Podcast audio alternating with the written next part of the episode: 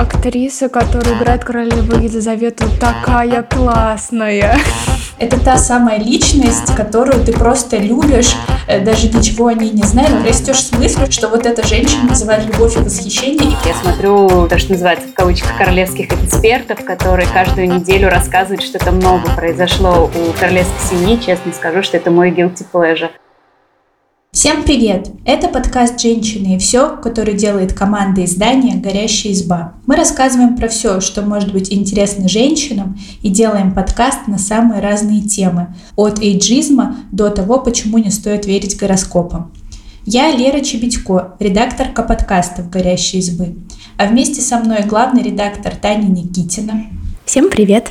И выпускающий редактор Вика Анистратова. Привет! Британская королевская семья, наверное, единственная из ныне действующих королевских семей, за которой так пристально следит весь мир. Большой популярностью пользуется сериал «Корона», а каждое новое интервью или заявление Меган и Гарри вызывают бурные реакции. И сегодня мы тоже решили поговорить о королевской семье и о том, какой интерес она у нас вызывает, ну или не вызывает. Рассказывайте, следите за королевской семьей или нет? Давайте, наверное, я начну, потому что мой сказ будет как мне кажется, самым коротким. Я не могу сказать, что я слежу за королевской семьей. И вообще очень долго наши жизни существовали абсолютно параллельно. И впервые, когда новости о королевской семье стали появляться в моей ленте, это в момент, когда я обнаружила, что в новом сезоне моего любимого сериала «Сьюз» не будет Меган Маркл, потому что она стала принцессой. Ну, герцогинь. И я подумала, ого, королевская семья врывается в мою жизнь, прямо вот так. И какое-то время мне было интересно, в этом было что-то захватывающее. Мне нравилась Меган Маркл как актриса, поэтому мне было интересно читать новости про нее. Потом, спустя некоторое время, я стала смотреть сериал «Корона», о котором тоже много говорили. Мне было интересно его смотреть с исторической точки зрения. И, конечно, немножечко подоражило, что это не то же самое, что «Аббатство Даунтон», а нечто, что продолжает происходить прямо сейчас. А, вот. Э, но э, я не стала слишком уж осведомлена о жизни королевской семьи, потому что я на самом деле забросила смотреть «Корону», и пятый сезон я смотреть не стала, потому что я заскучала. И, если честно, я даже не знаю, как всех зовут э, среди тех, кто сейчас относится к королевской семье. Э, вот, так что хорошо, что у нас есть э, Вика, которая наверняка сейчас расскажет, как всех зовут и почему следить за ними интересно.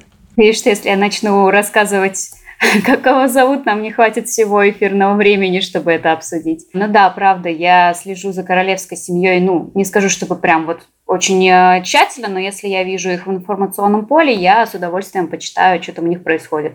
Ну и да, я смотрю всякие там, то, что называется в кавычках, королевских экспертов, которые каждую неделю рассказывают, что там нового произошло у королевской семьи. Честно скажу, что это мой guilty pleasure. Причем моя любовь началась, я даже не могу сказать точный возраст. Это было довольно давно. Я просто помню, как я девочкой вдруг узнала о существовании королевы Елизаветы II. И я такая, боже, а что в мире существует настоящий настоящие королевы, ну ничего себе. И я как-то стала немного так смотреть, что ее уважают, ее все любят, что она такая крепкая бабулечка, которая при этом еще шутки классные шутит. И все, это была любовь с первого взгляда. И, ну, собственно, я, как и сказала, и сейчас продолжаю более-менее следить за жизнью королевской семьи. Я тоже смотрела сериал «Корона», а, но меня тоже не хватило на все сезоны. Я закончила смотреть эм, как раз после той части, где появляется принцесса Диана, вот я досмотрела и бросила. Но новости до сих пор читаю. Вот как-то так. Лера, а у тебя как обстоят дела с любовью? По сравнению с вами я вообще полный ноль, я абсолютно не осведомлена. Вот мне кажется, что до этого мы записывали разные темы подкаста, и я в каждой, ну, хоть что-то знала. А в этой я знаю очень мало. Я просто ноль. И честно сказать, до того, как я пришла работать в избу, я даже не знала, что люди так пристально следят за жизнью королевской семьи. я даже не знала, что есть какие-то, знаете, специальные YouTube-каналы, которые вот каждую неделю делают анонсы, обзор новостей, что у них происходит. Для меня это было настоящим открытием. И поэтому мне правда искренне интересно, почему же люди так э, пристально следят за их жизнью. На самом деле для меня это тоже сюрприз и открытие, которое я сделала, когда стала заниматься горящей избой, потому что раньше я нередко натыкалась на новости о королевской семье в разных э, изданиях, и я думаю, почему Именно о них пишут так часто. Вот. А потом у нас появилось свое женское издание, и мы иногда писали новости, которые касались королевы, и их так хорошо читали, и было видно, что людям правда это интересно, поэтому мы писали новости еще. Э, и таким образом, я эмпирически узнала, что это действительно тема, которая всем нравится, ее много лайкают, ее много комментируют, э, людям правда хочется знать, как живет королевская семья. Но ответ на вопрос, почему, я на самом деле для себя так и не нашла какого-то обоснованного. Вика, у тебя есть теория? У меня есть э, теория довольно ну, распространенная, то есть не я ее придумала, что королевская семья это, знаете, вот как у США есть Кардашьянс, а у э, Великобритании есть Виндзорс. То есть это такой э, для Мне них... Мне нужно сделать признание, я ничего не знаю про семью Кардашьян. Я не понимаю, почему все про них знают и что у них происходит. Я поняла, что их очень много, и что там очень много есть каких-то детей и супругов, но я до сих пор полный ноль. Вот я надеюсь, нам никогда не придется записывать выпуск об этом, иначе я просто буду молчать. Как говорится, никогда не говори никогда. Ну, в общем, у Винзоров тоже Зачем очень много детей, очень очень много жен. И, ну, это, во-первых, как какое-то реалити-шоу, ну, то есть те же там скандалы, интриги, расследования, грубо говоря, которые есть в любом реалити-шоу. И, ну, давайте признаем честно, реалити-шоу довольно популярный формат. Э, про какую бы семью или явление культуры это шоу бы ни было. Во-вторых, это большое место в сердцах британцев, как я заметила, занимает как раз королевская семья, потому что это многовековая традиция, которая передается уже очень много лет, и что это династия такая старинная, и это в том числе причина, почему британцы до сих пор не отказались от конституционной монархии, что вот говорят, что монарх – это лицо нации, лицо их традиций, и вот, собственно, британцы любят, э, как я замечала, наблюдать за жизнью королевской семьи, и э, этим заражаются другие люди, которые тоже такие, боже мой, что, настоящий король и королева, что за дела? И тоже подключаются, ну и как бы, да, новостной фон, который окружает королевскую семью, давайте признаем, редко, когда бывает скучным, у них там каждый год какие-то приключения, э, и это всегда врывается в рутину человека, и сразу, о, надо прочитать, что там произошло. Ну вот, кстати, мне кажется, почему это может быть интересно, именно потому что это настоящая королевская семья, то есть настоящие короли, там, принцессы, герцогини, вот буквально э, в соседнем государстве это все существует, у них же до сих пор существуют какие-то традиции, особые правила поведения, каждый на их костюмы, на каких-то важных мероприятиях тоже э, интересно смотреть. Я думаю, вот это может тоже цеплять. Да, это действительно может завораживать. Эм, в то же время, вот э, немножечко погрузившись в эту историю, посмотрев сериал «Корона», э, теперь я не могу отделаться от ощущения, что на самом деле эта история какая-то ужасно трагичная. То есть почему-то это не вызывает у меня какого-то восхищения или благоговения, или вот э, ну, чувство, что я погружаюсь в какую-то сказку, как раз потому, что это реальная история. И я все время думаю, ну как же это тяжело, что люди этой семьи рождаются как бы заложниками участниками системы и не имеют возможности сделать какой-то свой выбор о своем будущем, о своем настоящем.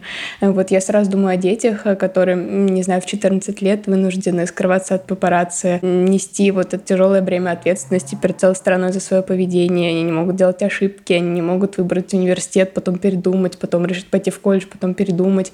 Э, ну, то есть право, которое есть у каждого человека, и мне все время кажется, что в этом есть что-то ужасно неправильное. В этом наблюдать за их жизнью в сериале мне было, если честно, тяжело тяжело. Я все время думала, это очень красиво, но это очень-очень странно и как будто бы архаично. У вас нет такого впечатления? Я думала сегодня об этом целый день, и как раз-таки о, в контексте Гарри и Меган, которые э, вышли из семьи и начали давать э, череду там всяких интервью и о том, что очень многие люди их за это осуждают. И я думала о том, что действительно члены королевской семьи, они не выбирают, кем рождаться, и как будто бы это их, даже их бремя, и если они хотят от этого отказаться или выйти, это все оборачивается вот таким скандалом, как сейчас вокруг э, Гарри.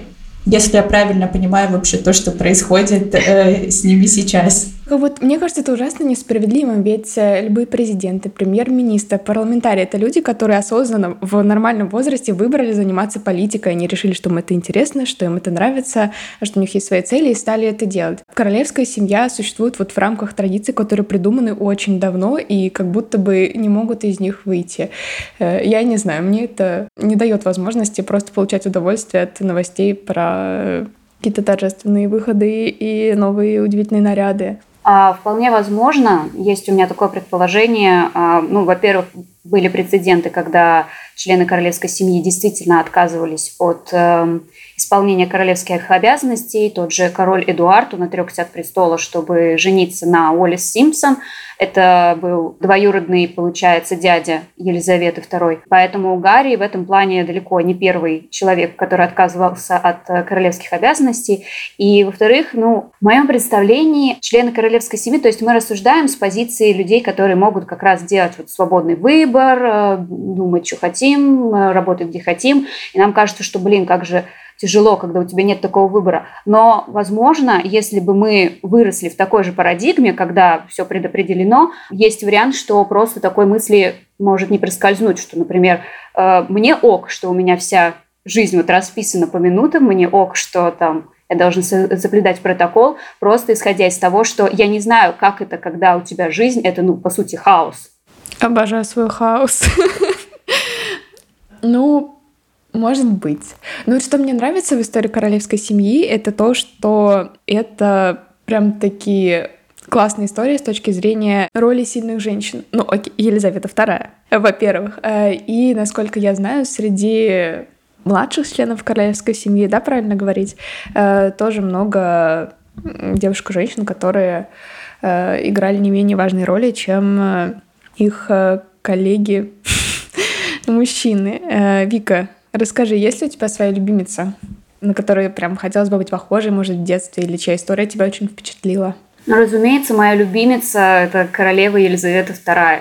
Бесспорно. Я очень грустила, когда пришла новость о ее кончине. Я прекрасно понимала, что она уже леди в возрасте, и что это рано или поздно случится. И все равно это, это так странно, когда такой человек, такого формата, его вдруг не становится в твоем мире, хотя ты родился и вырос, зная, что где-то этот человек живет. Ну и даже отходя от долголетия Елизаветы II, она исключительная личность, очень а, волевая, очень самоотверженная. Я не представляю, какими силами нужно обладать, чтобы всю свою жизнь самой юности положить на благо стране, отказаться от каких-то своих как раз а, желаний в пользу нации, которую ты возглавляешь. Мне кажется, в этом была права одна из подданных, которая написала комментарий, почему ей нравится Елизавета II, что она готова была все сделать ради страны и пошла бы на то, на что многие из нас бы ни за что не согласились ради вот всеобщего блага, как говорится. Ну и в целом мне очень нравилось, что она такая женщина, знаете, вот как э, женщина из старого мира, что ли, в хорошем смысле этого слова. То есть это когда еще вот были такие понятия, как, э, не знаю, леди, рыцарство. Я сейчас, наверное, объясняю очень сумбурно, но это как будто вот человек – из другой эпохи, совершенно исключительной силы духа. И опять же, мне безумно нравилось ее чувство юмора. Она все время находила место для шутки, причем такой изящный и уместный. Я до сих пор помню, как она на очередном юбилее в Канаде пошутила немножко так по-доброму над Джастином Трюдо, премьер-министром, который сказал, что он уже, кажется, 14-й премьер-министр при ее правлении. И она ответила, спасибо, господин премьер-министр, за то, что я почувствовала себя такой старой. Мне кажется, это замечательно, что такое сочетание чести, долга и чувства юмора. А у вас есть какие-то любимицы в королевской семье? Ну, при условии, что я вообще ничего не знаю о королевской семье, но я читала тексты, которые Вика писала для избы. Меня впечатлила история Анны. Это дочь э, Елизаветы, которая, как я да. поняла, даже не могла претендовать на корону, и к ней относились не то чтобы доброжелательно, но при этом она продолжала исполнять свой долг. Она просила, чтобы ее наравне с ее братьями посвятили в рыцари. Я правильно все говорю? Да, да. Вот, меня эта история очень впечатлила. То есть для меня это прям такой э, пример сильной, вдохновляющей женщины, что несмотря на обстоятельства, она твердо знала, чего хотела, и несмотря на даже какую-то ненависть, как я поняла, со стороны окружающих, что ее там как-то обзывали даже. Она продолжала делать то, что хотела, и делать то, что делала. Я, кстати, тоже была уверена, что Вика приведет пример принцессу Анну, потому что э, когда э, Вика написала этот текст, я его читала, не знаю, мне казалось, что можно только персоне, которую ты очень любишь, так написать, потому что история принцессы Анны оказалась действительно крутой. Я про нее вообще ничего не знала, а оказалось, что она самый трудолюбивый человек в королевской семье, и при этом самый как будто бы недооцененный. Мне показалось, она очень привлекательным персонажем, вот про нее я бы посмотрела сериал. Анна действительно очень сильный персонаж, и она, конечно, не на первом месте, но она входит в тройку моих любимых э, королевских женщин, как раз потому что она мне, э, мне кажется, что она взяла лучшие черты характера от своей матери,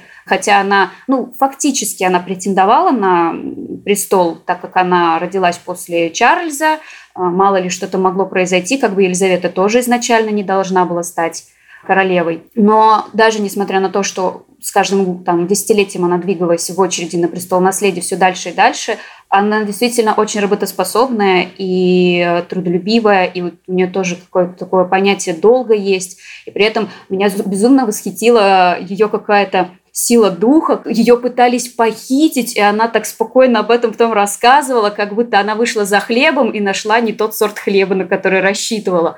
Или как она захотела на Олимпийские игры поехать выступить, и она выступила, и вообще там с лошади встала, когда упала во время соревнований. Ну это что вообще такое? Ну это же просто потрясающая женщина. Ух!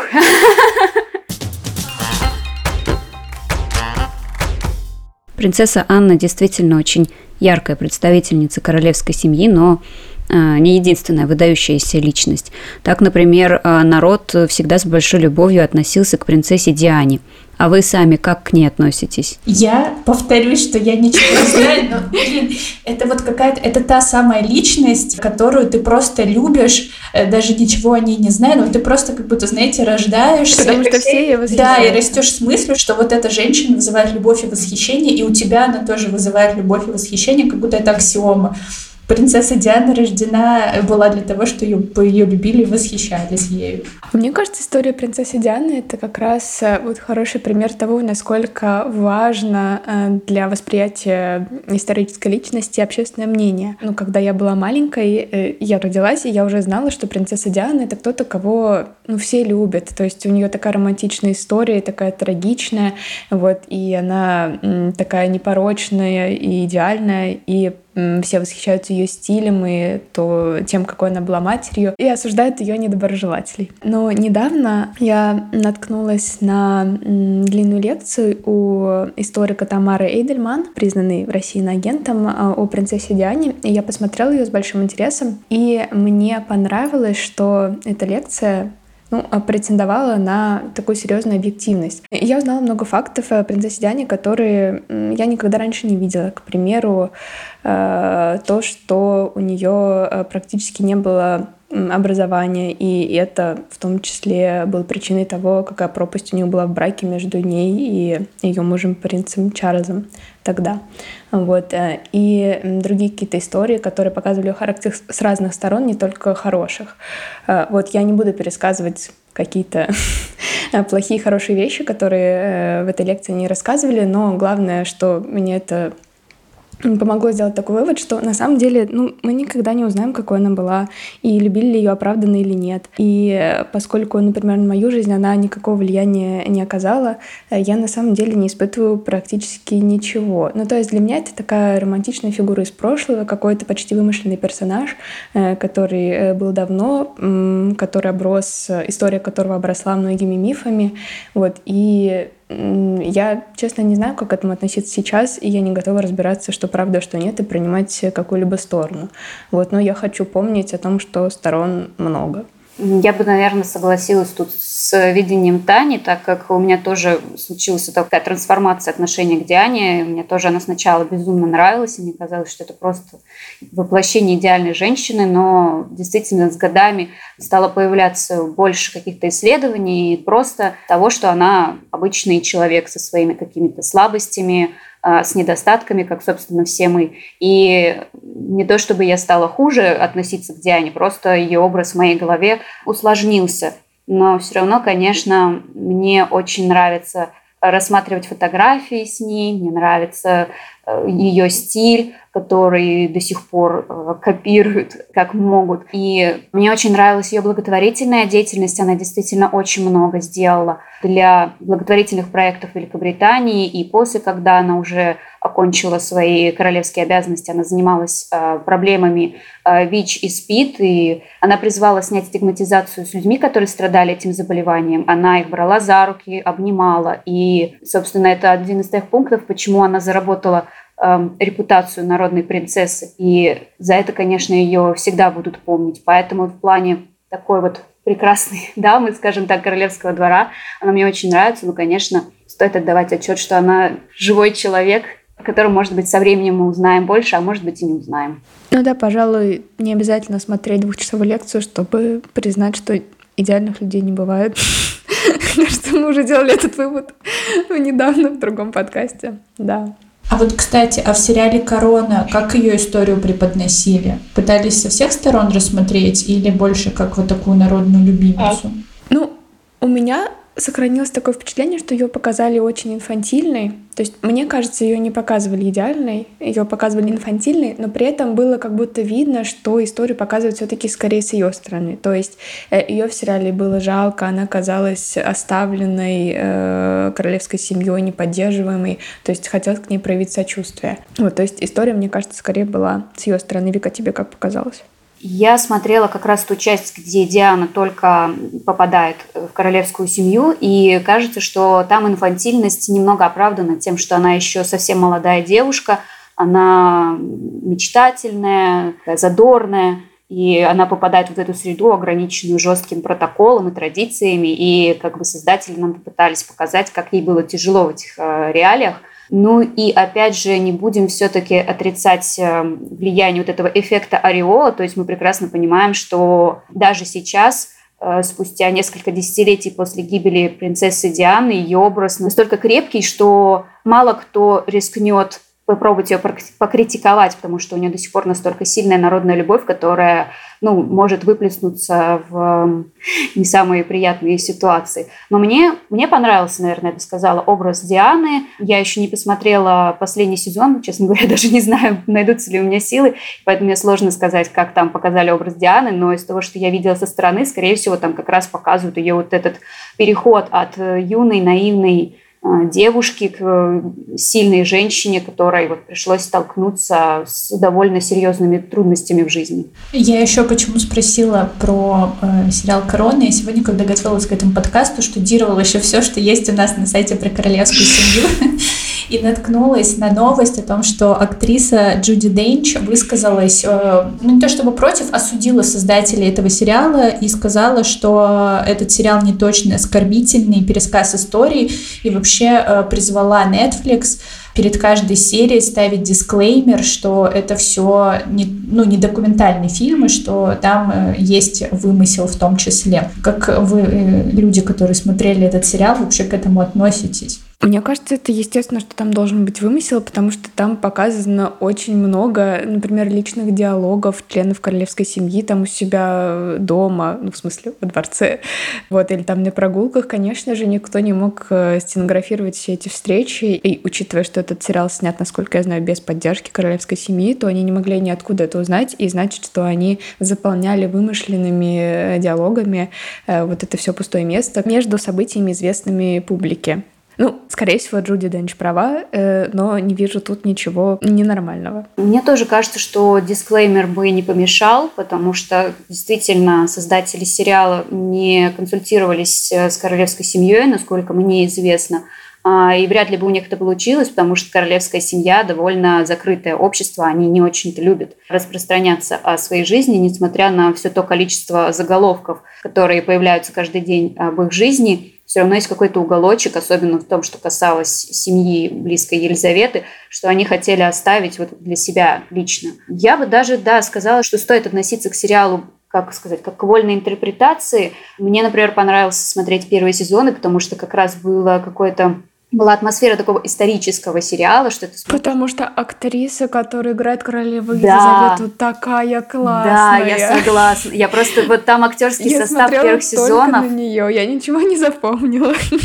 Да, актерский состав первого сезона это просто невероятная какая-то Это смесь. такая далекая история, там какие-то слоны, Африка, чего-то корабли. Очень, в общем, такая сказочная, классная история. Мне очень тоже понравился первый сезон. Да, мне очень понравилась еще история принцессы Маргарет и актеры, которые играли. Ну, в общем, там, там прекрасно все. А чем дальше, тем как будто появлялось вот больше домыслов, особенно все, что вот касалось уже истории Чарльза и Дианы. Были, конечно, действительно ну, реальные факты, как, например, мы уже знаем, что Диана, к сожалению, страдала от э, булимии и расстройства из-за тяжелой королевской жизни. Тем не менее, все равно ощущение, что с каждым сезоном как будто накладывается больше скандалов, интриг и расследований, и это уже как будто, ну, не очень хочется за этим наблюдать. Да, я тоже поймала себя на этом ощущении, отчасти поэтому перестала смотреть. Э, ну, чем ближе к реальности, тем больше кажется, что ты копаешься в каком-то чужом грязном белье и смотришь какую-то экранизацию сплетен. Ну, это не очень приятно. И вообще, в принципе, мне кажется, это ужасно, когда ты являешься героем такой истории. Э, но понятно, окей, если ты публичный деятель, то ты совершаешь некоторую сделку с общественностью насчет э, своей публичности, но все равно. Короче, это неприятно со всех сторон. Раз уж мы перешли к э, непосредственным участникам королевской семьи, давайте поговорим о Меган и Гарри и их череде интервью, ну еще и документальных фильмов, которые как раз э, вышли, и вообще раскрытие громкой правды о том, каково им было в королевской семье, как там вообще обстоят дела. А как вы относитесь ко всей этой истории? Я думаю, что я от нее уже немножко подустала, потому что, во-первых, я как бы немножко и не в контексте, но эти новости тоже не приходят мимо меня, хотя бы потому что мы тоже периодически что-нибудь об этом допишем. И не знаю, как будто бы окей, они дали интервью Опре, они рассказали э, всю правду, и, возможно, на этом бы стоило бы остановиться без всяких фильмов Netflix. Ну, в общем, это мое мнение. Мой интерес э, ко всей этой истории продолжает держаться на том, что я очень любила смотреть сериал «Сьюз», и мне очень нравилась героиня Меган Маркл. И, если честно, вся эта история меня э, просто продолжает расстраивать, потому что чем больше я что-то смотрю или узнаю, э, тем менее мне приятно, и тем хуже это накладывается на мое изначальное представление, ну, о персонаже, в принципе, об актрисе. Ну, то есть нормально же, да, что если ты видел актера в одной роли, то ты немного сливаешь его личность с его личностью в сериале, вот, и относишься к нему так, как будто это он и есть. И я смотрела вот документальный фильм, который вышел на Netflix про э, Меган и Гарри, и мое впечатление не было приятным. Во-первых, мне было местами, ну, очень скучно, вот, потому что, ну, кажется, нужно очень сильно любить этих персонажей, чтобы серьезно интересоваться тем, э, какие у них были там учителя в начальной школе. Ну, в общем, я, кажется, не совсем целевая аудитория, вот, но э, как Вика правильно, на мой взгляд, написала в своей колонке по поводу этого фильма, там было очень много негатива по отношению к другим. И мне не нравится, когда люди рассказывают свою историю, и при этом встают на табуретку, одевшись в белое пальто, относительно всех, кто их окружают. Э, можно делать это по-другому. Вот, поэтому я, наверное, не буду смотреть вторую часть, которая вот готовится к выходу, потому что, ну, я не получаю от этого ни удовольствия, ни радости, и зачем тогда?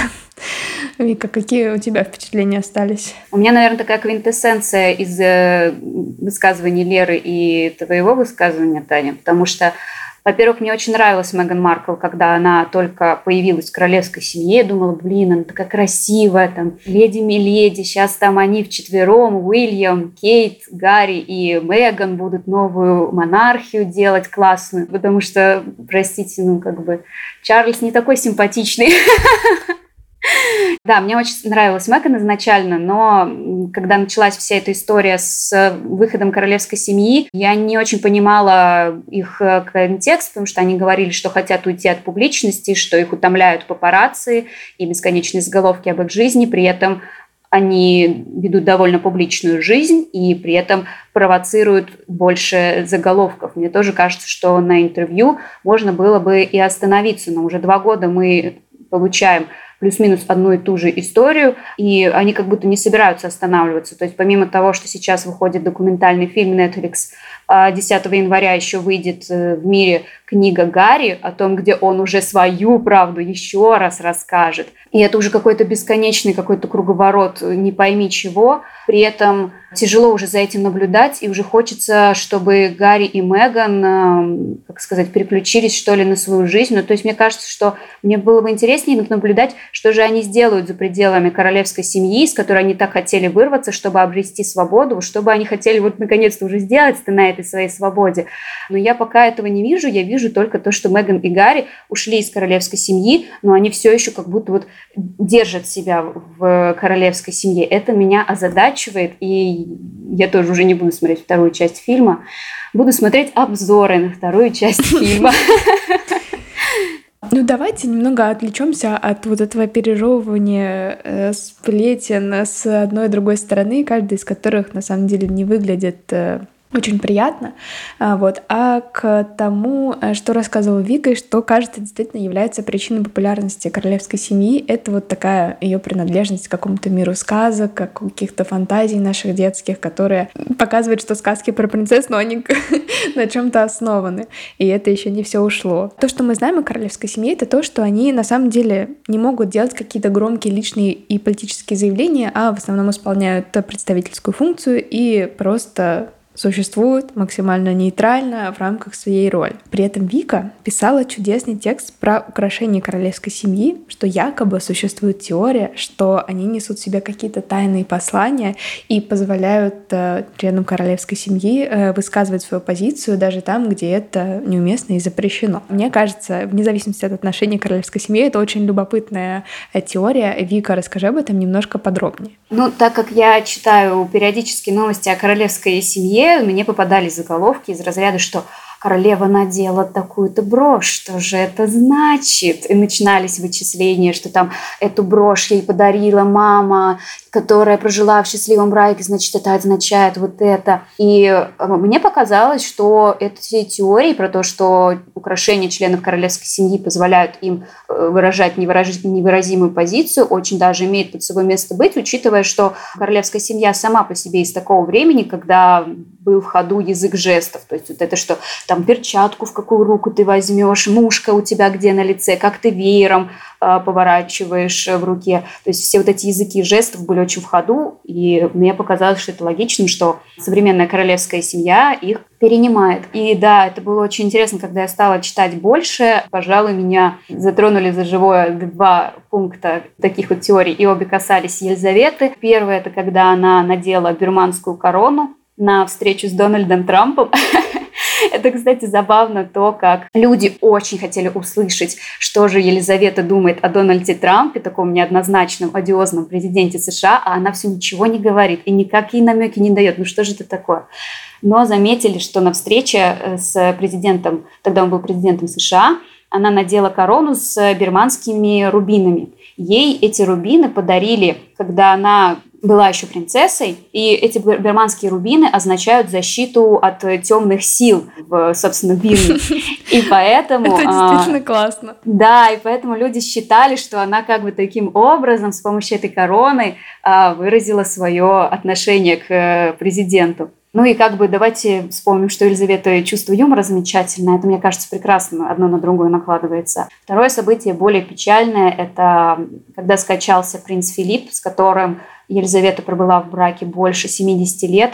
Она надела на похоронную церемонию ричмондскую брошь, а, которую она надевала только на какие-то значимые события, которые чаще всего касались принца Филиппа.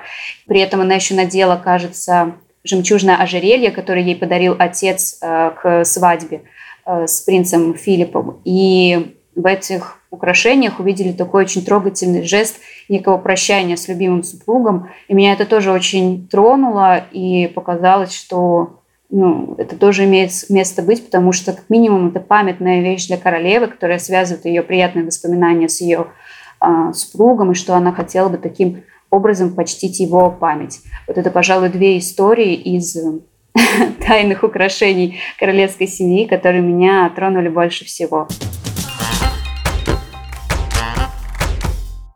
Текст про украшения, о котором сейчас говорила Вика, и вообще все тексты про королевскую семью, которые мы сегодня упоминали, которые, вы удивитесь, написала Вика. Э, ссылки на них мы оставим в описании.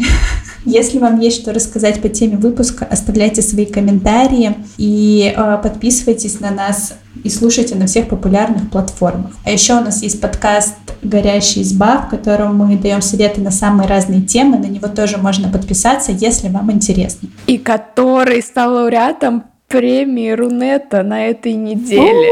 Э, принимаем поздравления в комментариях и просто радуемся сами за себя. На него тоже можно подписаться, если вам интересно. Всем пока. Пока. Пока-пока.